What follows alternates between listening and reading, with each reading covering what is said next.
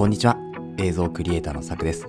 クリエイターを目指すあなたへクリエイティブの種を毎日一つ届けるラジオクリエイターズシード。今日もよろしくお願いします。はい。ということで今日は3月の23日木曜日ですね。えー、いかがお過ごしでしょうか？本日はちょっと曇天となっておりまして、えー、雨がもうじき降ってくるのかな？こちらまだ降ってないんですけれども、まあ、今日からだいたいま5日間とかですかね1週間近く雨模様ということでいやなんかこのまま梅雨に入ってしまうんじゃないかというふうに思いますけれどもうんなんか季節の変動ってのが早すぎて春と秋があんまりない感じっていうのがしますよね。はい、ということで、まあ、そんな中で始めていくんですけれども、今日何のお話かっていうとですね、本日はまた Kindle についての、えー、まあ、ご紹介というか本なんですけれども、まあ、一眼レフを使って撮影を始めるときに役立つ、えー、Kindle 本参戦ということで、まあ、ちょっとこう細かい内容になっております。えーまあ、一眼レフ、あとはミラーレスですね。ミラーレスを使って撮影を始めるときに、えーまあ、どういう本を読んだらいいかわかんない。まあ、まず撮ってみるっていうのが大事なんですけどね。まず撮ってみる。でその後にわからない部分っていうのを本で探っていくっていうプロセスが、まあ、一番こう、あのメジャーかなとは思いますけれど、その時に、あの、Kindle 本2ヶ月とか3ヶ月でまあ99円、199円とか、もしくは1ヶ月間無料みたいな、そういうキャンペーンをやってるので、まあ、そこでうまく活用するというところですね。で、まあ、その中で、えーと、これは読んでおいた方が、まあ、役に立つんじゃないかなっていう3冊をですね、今日は本編でご紹介しようと思いますので、もしよければ聞いてください。それでは本編いきましょう。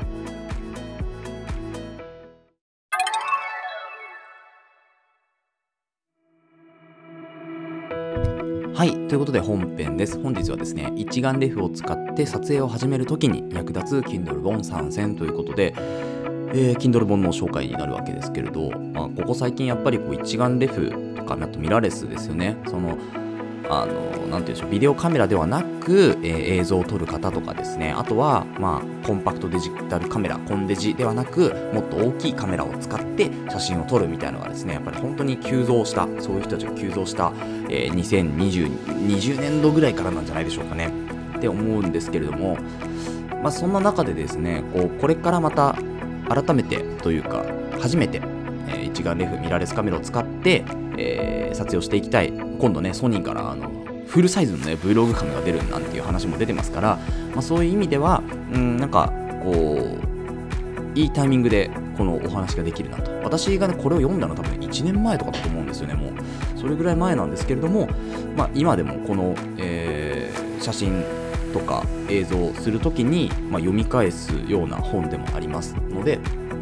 まあ、そちらをですね、ぜひ皆さんにもシェアしていきたいというふうに思います。ちょっと前置き長くなりましたが、えー、先に3冊紹介しておきますね。1つ目、世界一わかりやすいデジタル一眼レフカメラと写真の教科書ですね。はい、2つ目、写真がもっと上手くなるデジタル一眼構図テクニック辞典101プラスですね。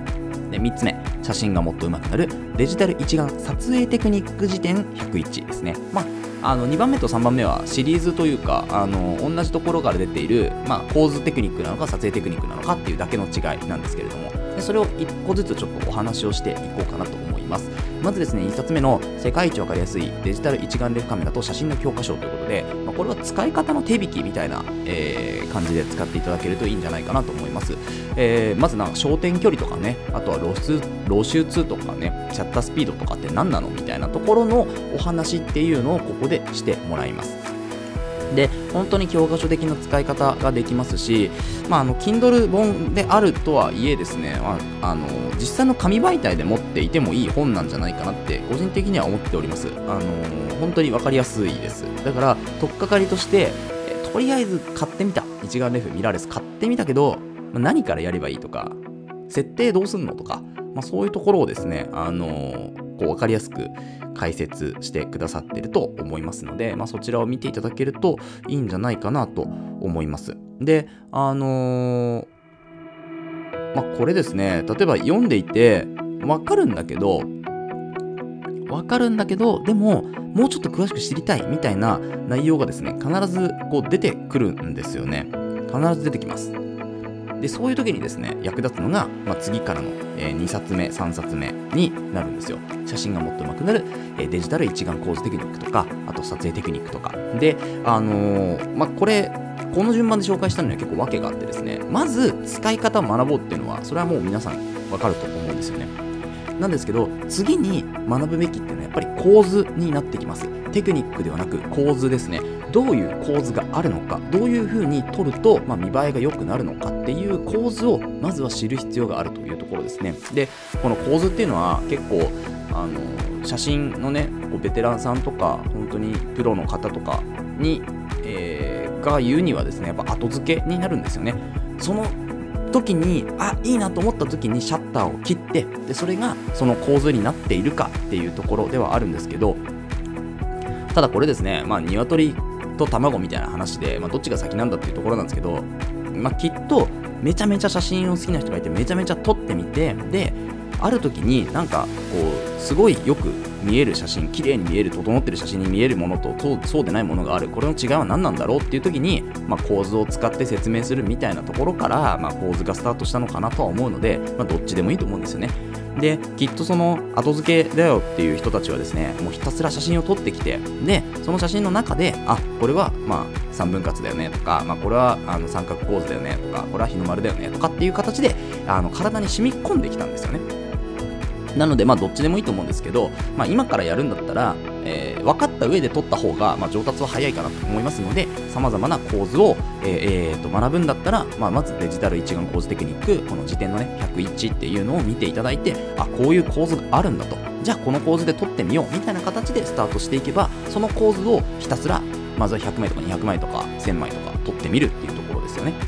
で、その後で構造を学んだ後で大体構図が染みついてきた三角構図なんとなくわかる、えー、三分割なんとなくわかる日の丸なんとなくわかるとかね、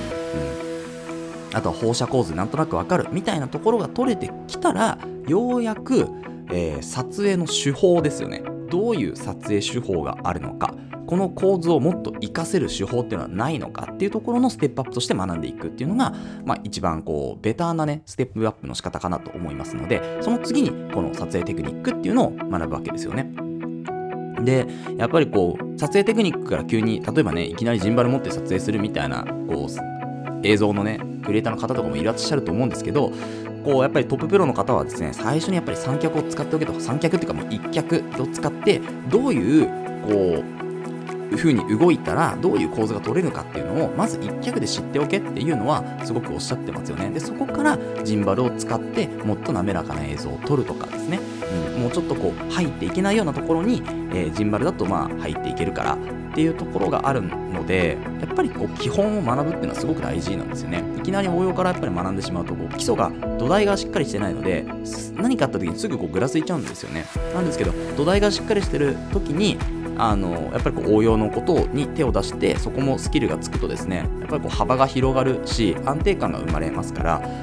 うん、やっぱり基礎っていうのはすごく大事なんだなというふうに思います。はいということで今日はですね一眼レフを使って撮影を始めるときに役立つ Kindle 本3選ということで、えー、3冊ご紹介しました、まあ、どれもですね Kindle プライムリーディングだとねちょっと読めなかった。探してみたんですけどちょっと見えなかったのであのやっぱり Kindle なのかなと思いますから、まあ、キャンペーンとかねあのやってる時にぜひ、えー、そちらをチェックしていただけるといいんじゃないかなというふうに思います。はい。えこの放送ではクリエイターとしての考え方やテクノロジーの情報やガジェット情報作業効率を上げるコツサイトツールなんかを中心に紹介をしております。噛みました、えー、ラジオの感想や質問も、えー、Google フォームでお待ちしておりますのでリンク貼ってありますからそちらから飛んでみてください、えー、Twitter や Instagram もやってますのでぜひ遊びに来てください。それではまた明日お会いしましょう。ご清聴ありがとうございました。